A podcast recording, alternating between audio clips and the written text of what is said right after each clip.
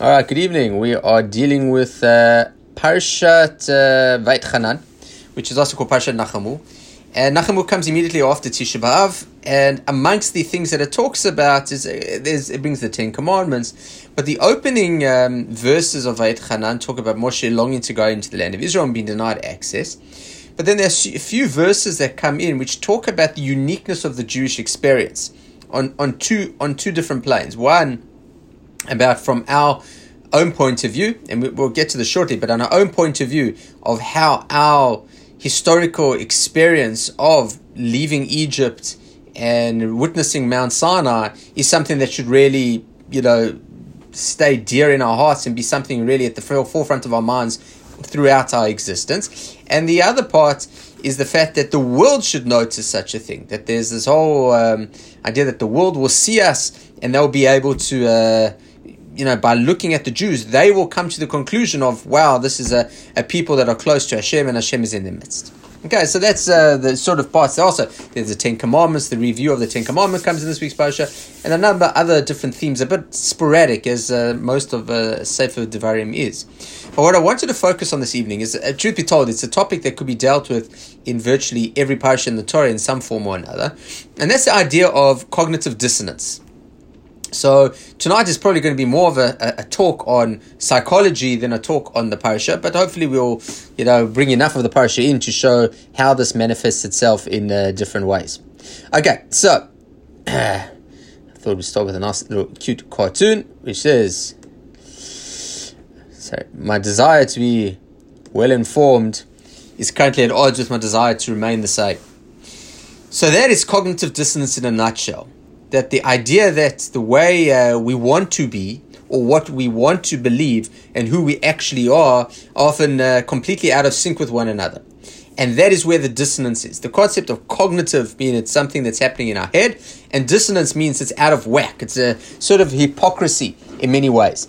So, what we're going to see is that throughout our lives, we are confronted with different uh, areas of information that seem to contradict our lifestyle and the things we would like to think about ourselves. So, a good example would be a smoker. So, a smoker knows that smoking's bad, yet they really want to smoke.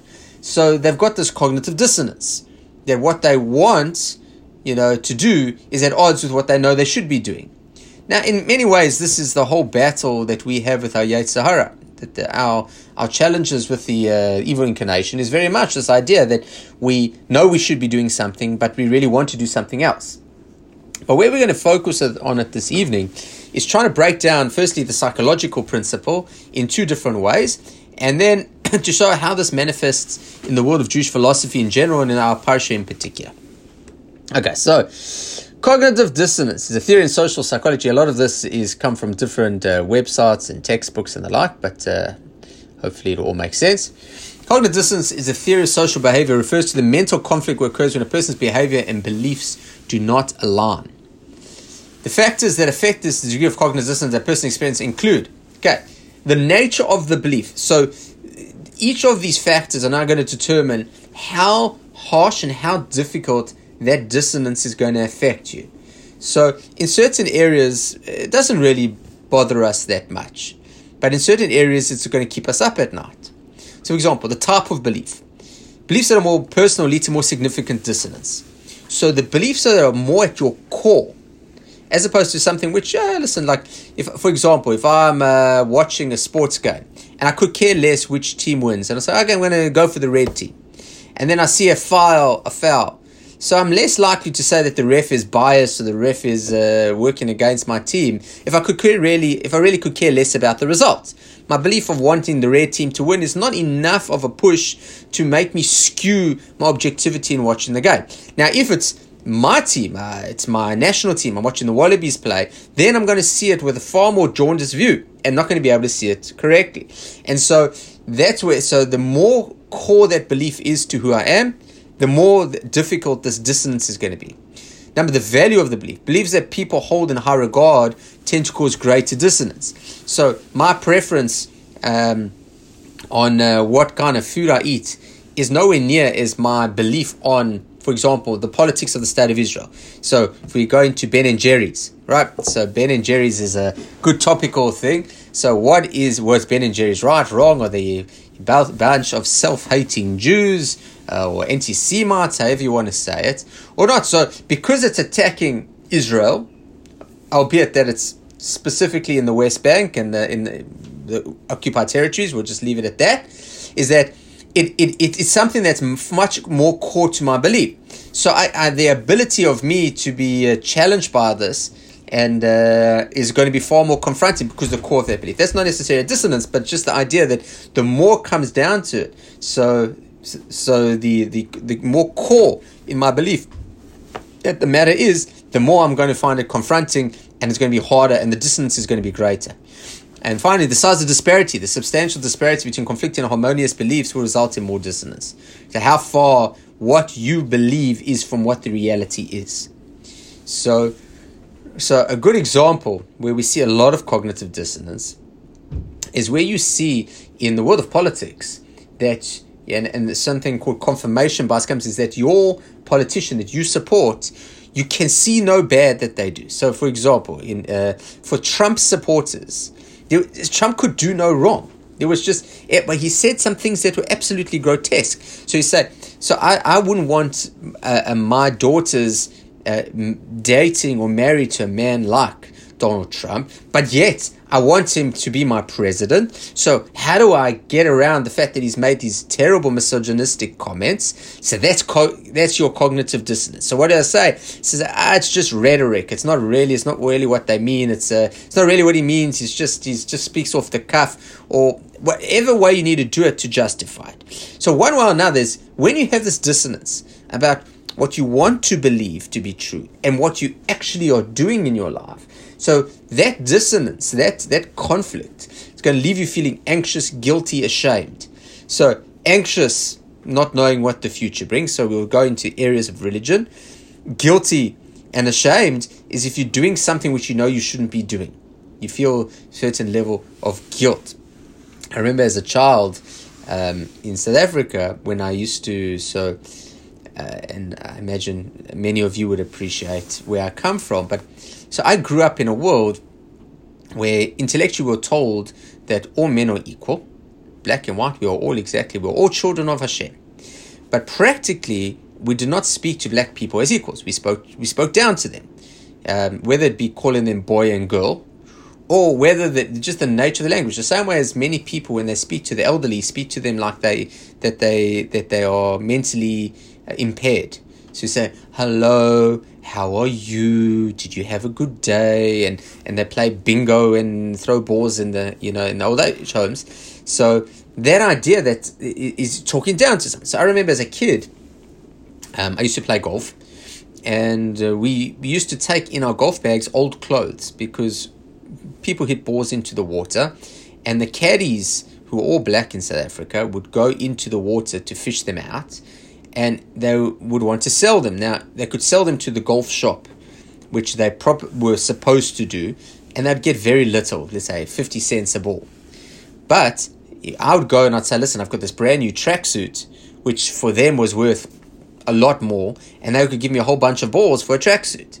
But the negotiation that I'd do with them, it would be I'd be treating, I'd be trying to take advantage of them, and and and the idea that I knew that there was something shameful about this because I was trying to take advantage of a poor person who was trying to get some clothes. Again, these weren't fashionable clothes. This was just to keep them warm at night. And I was I was wheeling and dealing with it. So there was a shame associated with it. So how do you deal with it? I said, well, he'll get more money from me than he'll get from the than he'll get from the pro shop. So if you think of I tell you how we heard it in South Africa when people apartheid and says blacks apartheid. So you'd hear this idea that blacks have it better in South Africa than they'd have it in any other country in Africa. Or you'll hear it in Israel that pa- Palestinians live better under Israel than Arabs live in any country in the world. That's cognitive dissonance. That is this idea that I'm feeling uncomfortable that these people are living a certain way, but I can justify to myself that wherever they would be, they would be much living in a much worse situation than they currently are. So that's guilt, shame, and the like. So how do you? So when you've got this conflict, so what do you do about it? So it says, well, how do you, if you, if there's information out there that's going to make you feel uncomfortable? So number one, to avoid the information. So, Facebook and social media in general uh, have done a great job in doing that. Because if you're a pro-Israel supporter, and, uh, and or you're you're a liberal supporter, so if you're a liberal voter, so you only read the Australian, and your Facebook, Twitter feeds will all come and give you conservative opinions. You only listen to 2GB, you don't listen to uh, ABC, and and you can conform because you don't have to listen to the things that make you feel uncomfortable. So, and, and the same with a person who's a liberal, you know, a person who's who's a Labour supporter. So, they listen to 702. They they watch Q and A, and they think, oh, this is a fantastic, well balanced program, and uh, their Twitter feeds give them all the information that they want. So that's one way.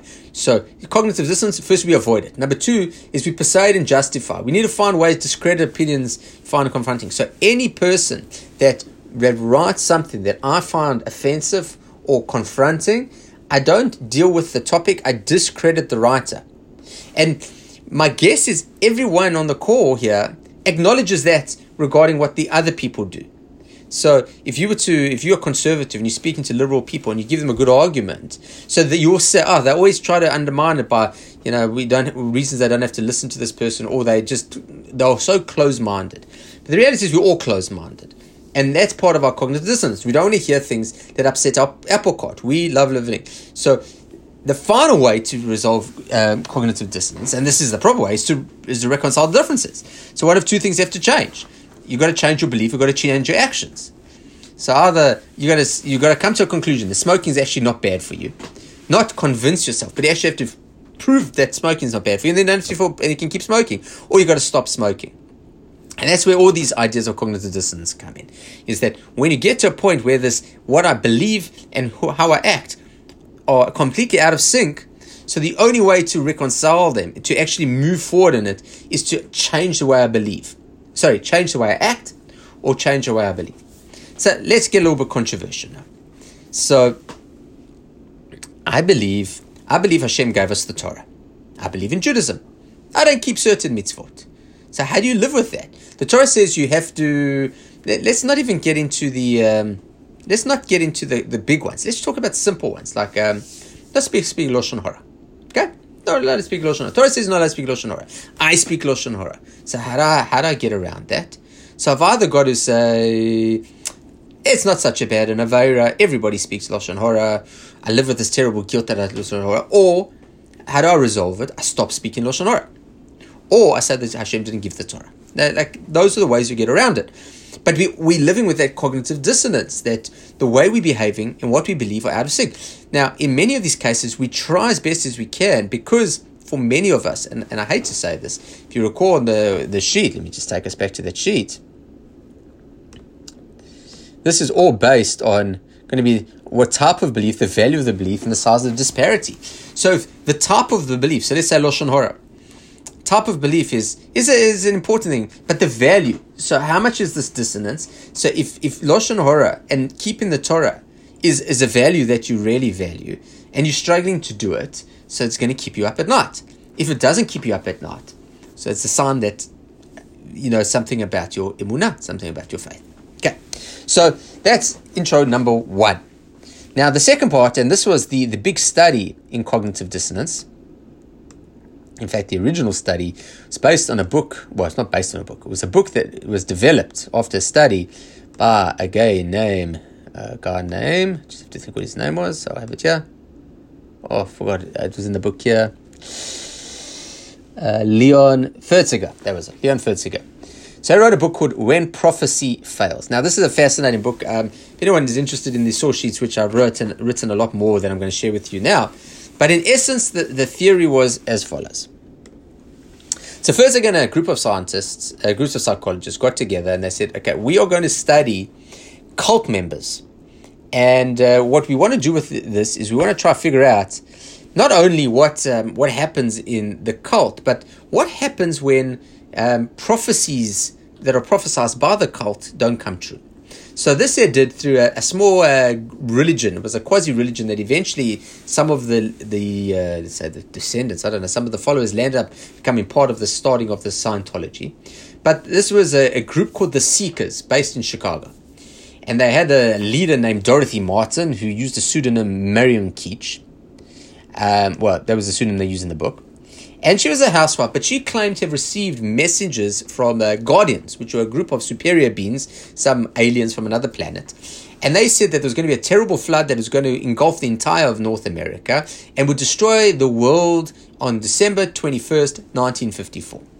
Now, what's going to happen is that this group, you know, what they need to do is they need to get together and go to a particular place. And on Doomsday, what will happen is this: uh, these these uh, so what did I call them? These seekers, these uh, these these alien beings would come and collect them and save them from the impending doom.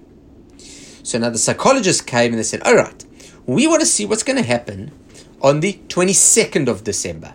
So 21st of December is when the this is all going to happen. What's going to happen on the 22nd?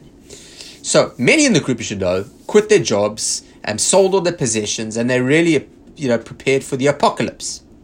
And what happened is Doomsday came and Doomsday went, and uh, nothing happened. Nothing happened.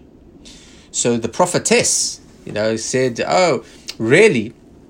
she'd had another vision or another exposure and said that because of the goodness of the group, the force of good and light of the group, that it, the world had been spared, and now they were all going to uh, going to be saved. Okay, now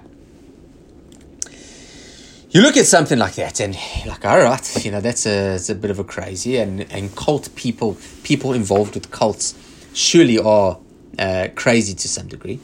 But the reality is there were a lot of people involved with this particular cult, and they sold and gave up so much.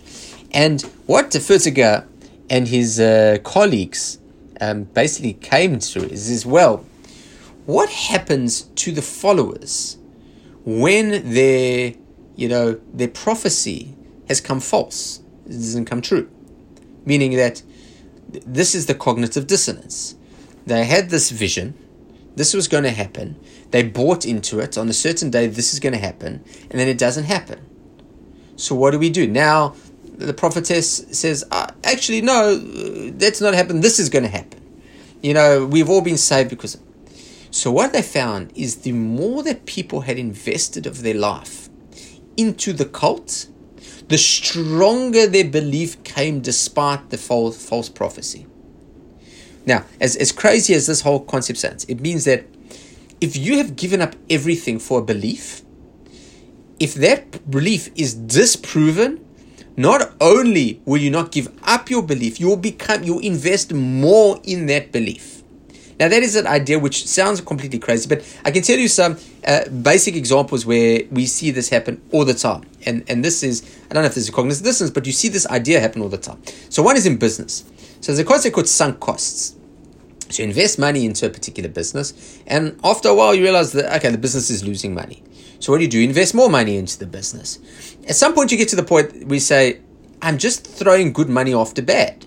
This business, it doesn't matter how much money I throw at this business, this business is just not going to is not going to succeed. I've got to pull out.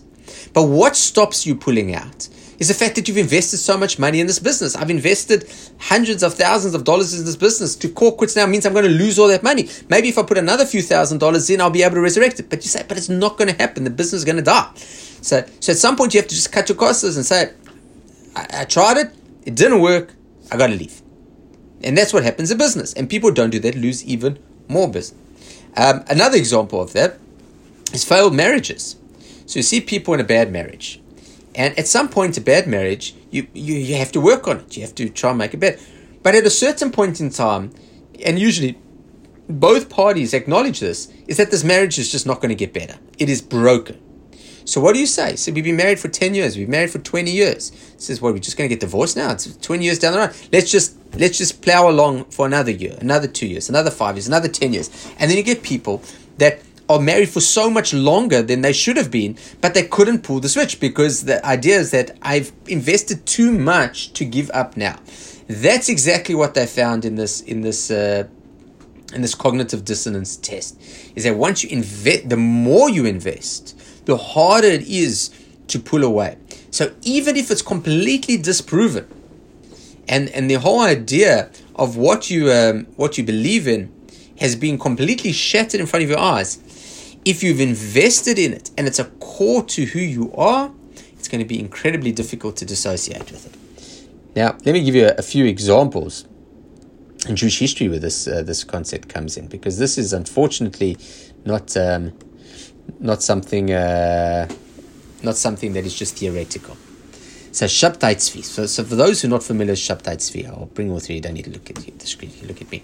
So Shabtai Tzvi was a false prophet um, in the in the late 1700s, and he came and he was he had a, a champion who's sort of his agent named Nathan of Gaza, and Nathan and, and Shabtai Tzvi sort of got to the point where Nathan convinced Shabtai and eventually convinced a lot of other people that he was the Mashiach.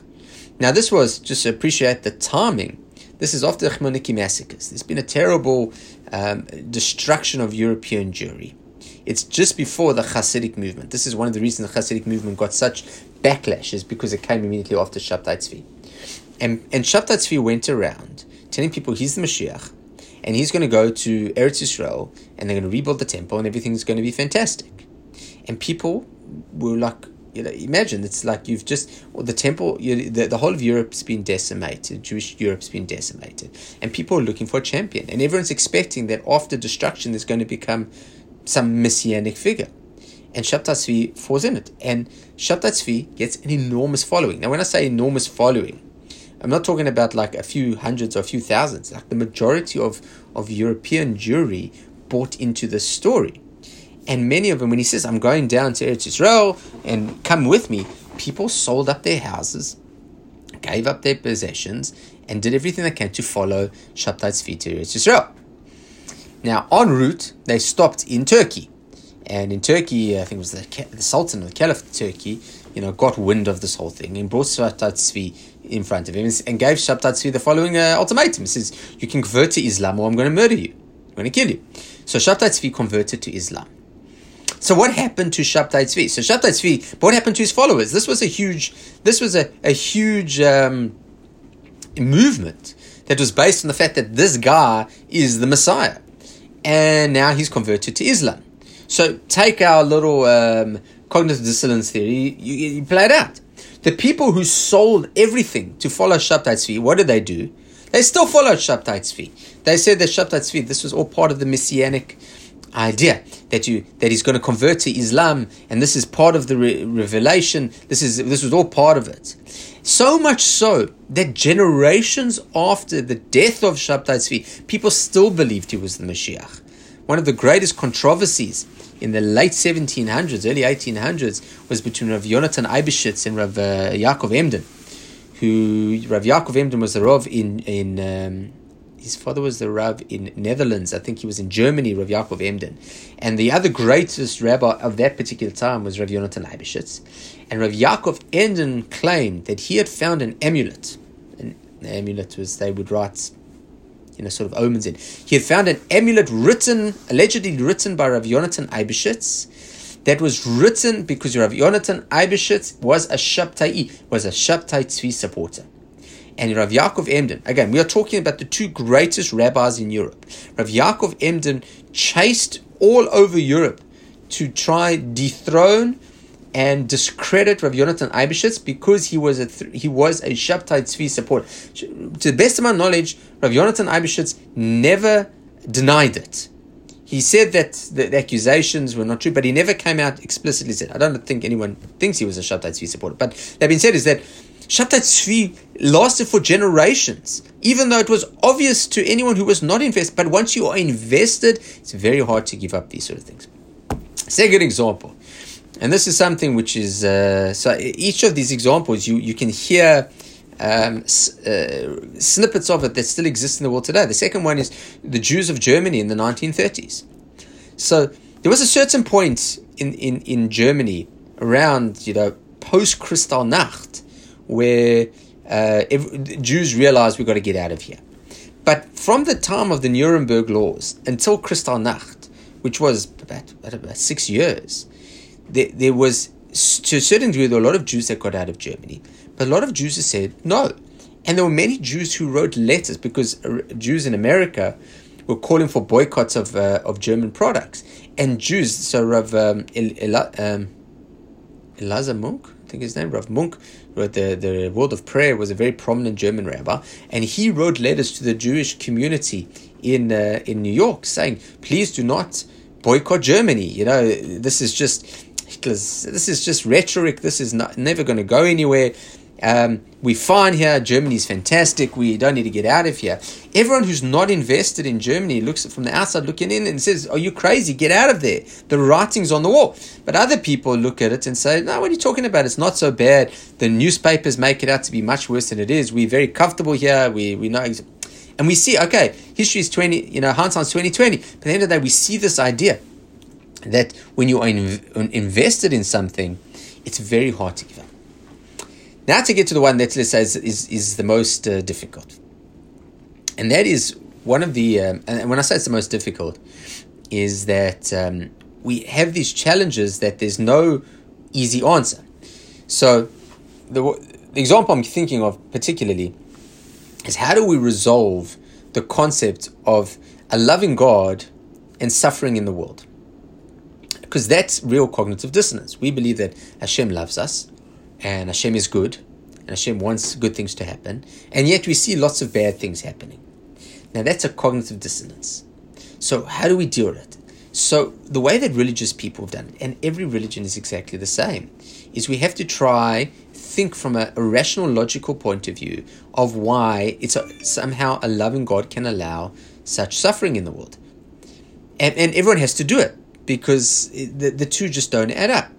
Now the for me the, the easiest solution is I don't know. Why do I have to understand everything? Why does everything have to be rational and logical? Some things are not rational and logical. But most of us want to be as rational as possible. So when we see those sort of things, like how could Hashem allow suffering? He says, ah, you know, it's really not bad. It's really, if once you see the big picture, it'll be good. Or I'm giving a class next week on um, where was God in the Holocaust? So, which is just a, an extreme modern version of why do bad things happen to good people. But in essence, you got two groups of people. One group of people says don't know, and one group of people says we do know. And whichever way you look at it, you know, for those who say don't know, it says listen, it's it's it's a mystery to us, a mystery. And so there's a mystery that can I say there's terrible suffering in the world for no reason whatsoever. There's no God, or there's terrible suffering in the world and there's a reason, but I don't know, and there is a God.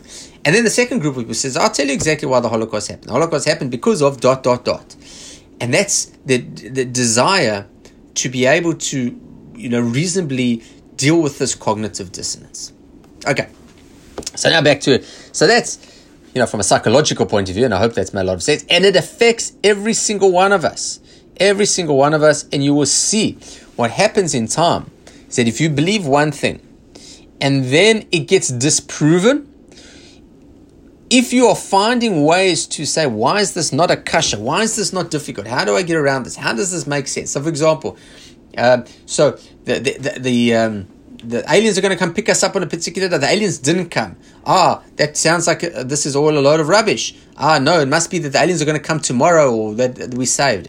Um, Shabtai Tzvi is the Messiah. Listen, he's doing the Messiah. He's taking us to Israel. He's converted to Islam. That doesn't really work with it. Ah, it's part of the process that he has to convert before. We, now, it, it may be. I'm not saying that it's not. Maybe Shabtai Tzvi did have to convert to uh, and maybe Shabtai Tzvi will be the Mashiach. I, I, don't. I can't say definitively no. It doesn't make sense, and it's contradictory to so much within our, our, our literature. But I can't say that it's not. But what happens is that as soon as we have to come, every time something doesn't happen, it's going to happen this way or this is what we think, and then something disproves it. Now we have to justify it, consistently justify it. So that's when we um, that is cognitive dissonance at its worst. And where we need to do, ideally, is to either change our beliefs, be mature enough to say, listen, I'm struggling with these beliefs. Maybe I need to change my belief. Maybe the way I'm looking at the world is not right. So that's what, um, you know, this week has been a week of. Um, everyone was telling me they were so excited about this Ben and Jerry's boycott because at least it meant that this unorthodox stuff would stop coming on their feet because they're so sick of the unorthodox. Now, one way about unorthodox, it's something I, I admire about people who leave Judaism, in the same reason I admire people who embrace Judaism, and that is the fact that they can't live with the cognitive dissonance. They can't live with the fact that they see the world one way and they live in the world a different way. And they want to be consistent. Now, you can disagree with their, their answers and why they do things, But I think at the end of the day, one of the things um, we have to acknowledge and respect is the fact that these are people who want to live consistent lives. And I think there's a value in that. They, it's uh, even if it's we disagree with them, I think it's consistent. So let's see this in how it plays out in the parsha. This idea. So from, from our parsha, this is this is the beginning of the parsha. Behold, see that I've taught you. This is Moshe speaking. I've taught you the rules of Hashem as Hashem has commanded me. To fulfill them and keep them in the land when you get there. And you should guard them and you should keep them. Because that is your wisdom and your discernment in the in the eyes of the nations. That they will hear all your laws and your practices, and they will say, What a wise and discerning nation, great nation they are. Mi goy Elohim krovim. How great is this nation that God is close to them. Like our God that we when we call out to him. mi goy gado chukim mishpatim. And who is a great nation as mighty as that? There's such righteous laws. The laws I give you. So the way that says that the world will acknowledge, they'll look at the Jewish people and they will acknowledge the fact that unbelievable how these Jewish people are able to do and be who they are. Now, this for me is the source of Jewish um, exceptionalism in the world. Why is it? Where in the Torah do you see that Jews will always be so exceptional in what they do, whether it be professionally, um, in in the world of um, sciences, in medicine, in arts? Why, why do we do it? It's because the Jews are going to be people that the world will look at. That's what this pasuk said. Now, ideally, should be in the world of morality, in the world of godliness, in the world of kedusha. But one way or another, it's telling us that the world will look at us and behave that way. Now, the world's going to struggle with that. So, where's their cognitive dissonance? That the Jewish people live such a remarkable existence and have been here for so long, despite everything, and are succeeding despite all the odds. So, how do you deal with that? That's anti Semitism. So, cognitive dissonance and anti Semitism are so often intertwined because we can't be. How can it be that a people that are 0.01% in the world's population can take up, what's it, 20% of Nobel Prizes, are all over you know, uh, Hollywood, the sciences, the arts, polit- politics. We're everywhere. How is that so possible? It must be they, they, not this. They won't say oh, because that's they've got divinity in them Because that's too difficult to ju- so they have to find another way, and that's where the anti-Semit. That's a root of anti-Semitism. But lest we think, oh, this is uh, now this is going to be two forms of anti, uh, not anti. These are going to be two parts where we. Um, where we uh, are guilty of these particular crimes. כשאלנה אל הימים הראשונים אשר היו לפניך מן היום אשר ברא אלוקים האדם על הארץ ולמקסר השמיים ומקסר הזר. So just consistently as a Jewish people, look to yourself and ask, in the ever of history, has there ever been anything like the Jewish people? That a nation that heard God speak from the fire on Mount Sinai and survived or that God came and took them from one nation from midst another nation, that we, the birth of the Jewish people was out of Mitzrayim. This has never happened before. Look, your existence is miraculous. Acknowledge that. That you heard God speak on Mount Sinai. And you were born through the suffering of Egypt. So you got to realize that. And if we don't realize that, so the question is, is like, how do you miss it? How do you miss the uniqueness of being Jewish? So it's one thing when the rest of the world looks at us as anti-Semites, but when we as Jews don't realize that there's something unique about being Jewish, and unique not as an end in of itself, but a uniqueness that demands some level of responsibility from us, is that how, how do you miss it? How do we miss it as a Jewish people that there's an additional responsibility, not just to do mitzvot, not to just do things, eh, you know, ritualistic, but we have a responsibility to Hashem, we have a responsibility of the world to make a difference. So that's the second, but the, the best one, and it's not from this week's Parsha, this is going to be the week before Rosh Hashanah. It's either the week before Rosh Hashanah, between Rosh Hashanah and Kippur, it depends what year we fall in. But it gives an example. It says, "Pen yesh bechem איש או אישה או משפחה או שבט אשר לבבו פונה היום הם השם אלוקינו, ללכת לעבוד says, you know, there will be a time when there are going to be people amongst you who are going to start worshipping uh, other gods.